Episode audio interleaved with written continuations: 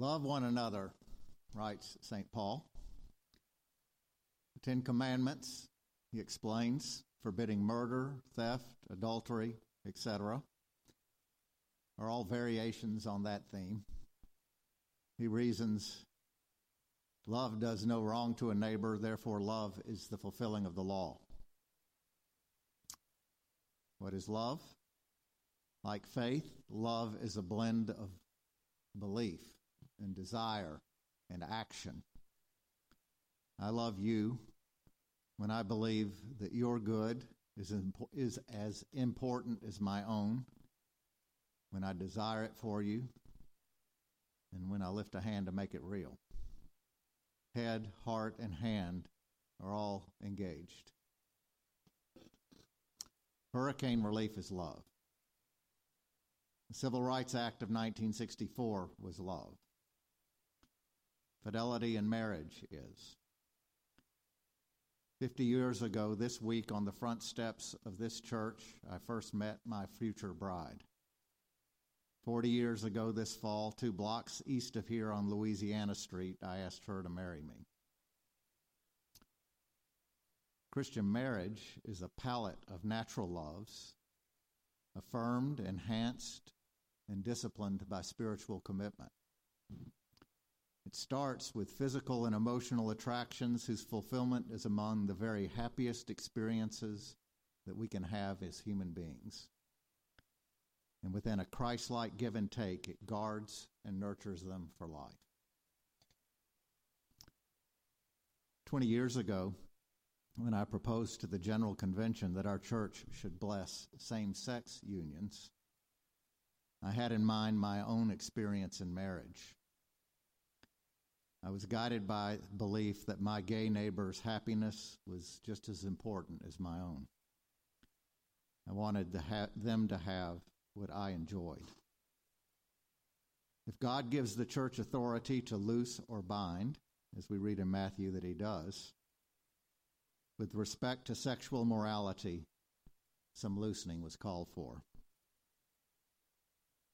This isn't a sermon about that, but I thought I'd mention it because we have a big wedding coming up here that with all my head, my heart, and my dancing feet, I'm looking forward to. The couple is dear to you and me.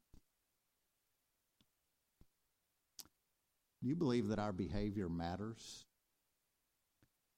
We have feelings that would give us that impression compassion, guilt, conscience, disapproval.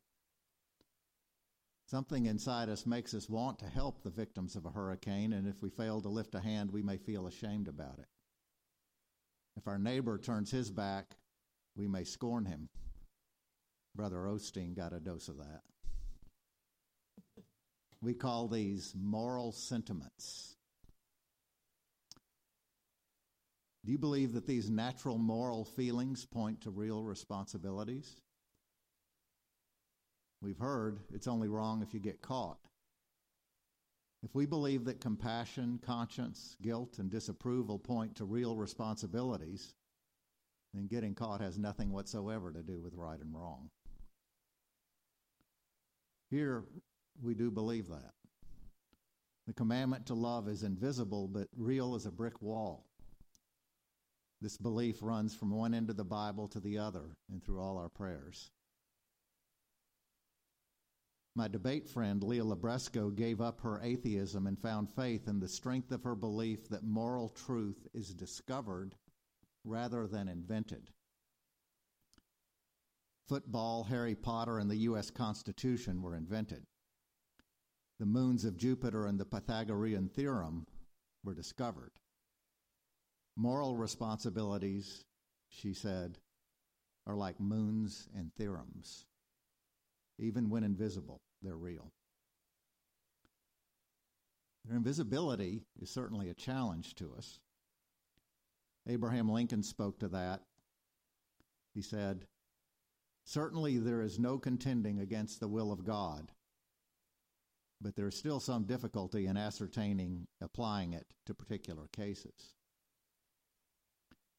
That difficulty makes doing the right thing one part like math and science, and three parts like art, politics, and football. Jesus gives us an example in this morning's gospel.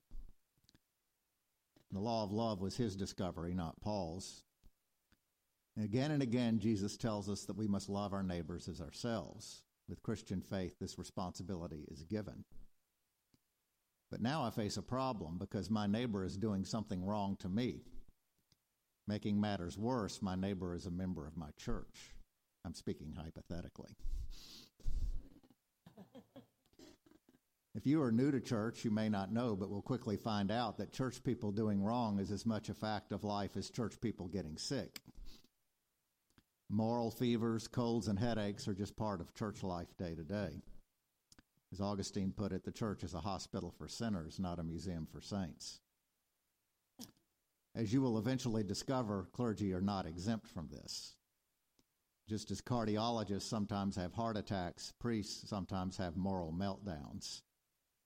In our Constitution and laws governing the Episcopal Church, we have an entire section, Title IV, that spells out what to do when clergy get in trouble. It's long.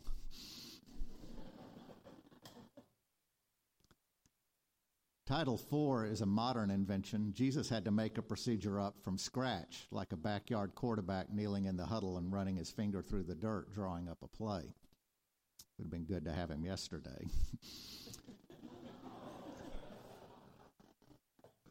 His design is a triple option. If Smith is be- misbehaving, Jones should tell her face to face. If that goes nowhere, try bringing in Dawson, whom Smith respects. If that doesn't work, take the problem to the whole church. The goal of this process isn't retribution. Retribution is the moral principle that crime should be punished and punishment should fit the crimes. But for Jesus, discipline is a means, not an end. Amendment of life is the goal. I love that phrase that we can amend our lives like we can amend the Constitution. We also notice that in Jesus' plan, patience has a limit. If plan A, plan B, and plan C don't work, he says, then enough is enough. In that case, the church should separate the offender from itself.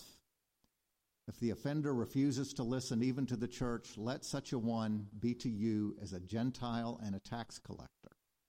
We call that excommunication. And in the Episcopal Church, we have a procedure for limited excommunication, and it is spelled out on page 409 of the Book of Common Prayer. It's the priest's responsibility. In the 35 years that I've been a priest, I've never done it. I guess that makes me a softy. Jesus' plan is deliberately ironic. Let the offender be to you as a Gentile and a tax collector, he says. The Gospel of Matthew is named after a tax collector. Jesus risked his moral reputation by inviting tax collectors to dinner. And as for Gentiles, that means us. Throwing someone in the pool of tax collectors and Gentiles does not expel them from the sphere of God's redemption. Now, it could be that you're wondering where is that message of redemption in our Old Testament reading from the book of Exodus? If you are, congratulations for paying attention. And yes, this is a challenge this is challenging material for interpretation. In Exodus, the Lord gives Moses and Aaron instructions for keeping the Passover feast. These instructions include cooking do's and don'ts, and how quickly to eat and what to wear, because we read, It is the Passover of the Lord. For I will pass through the land of Egypt that night, and I will strike down every firstborn in the land of Egypt, for human beings and animals. And on all the gods of Egypt I will execute judgment. Hearing such talk as that, our moral sentiments may protest. It is fair enough, maybe, that God would destroy Pharaoh's army as the army as it pushes Israel into the Red Sea. We fought back at Dunkirk too.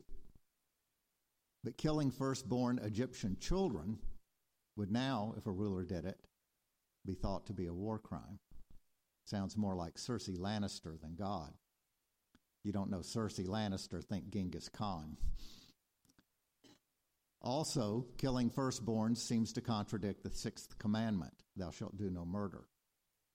Love does no wrong to a neighbor. So, God apparently is doing something God forbids, which is a contradiction. All this gives the Christian interpreter a lot to think about. Reading the Bible, it is pretty important to know something of the history of its faithful interpretation. We should all know, as Dr. Snap reminded us last week, of Martin, that Martin Luther compared the Bible to the manger where we find the Christ child.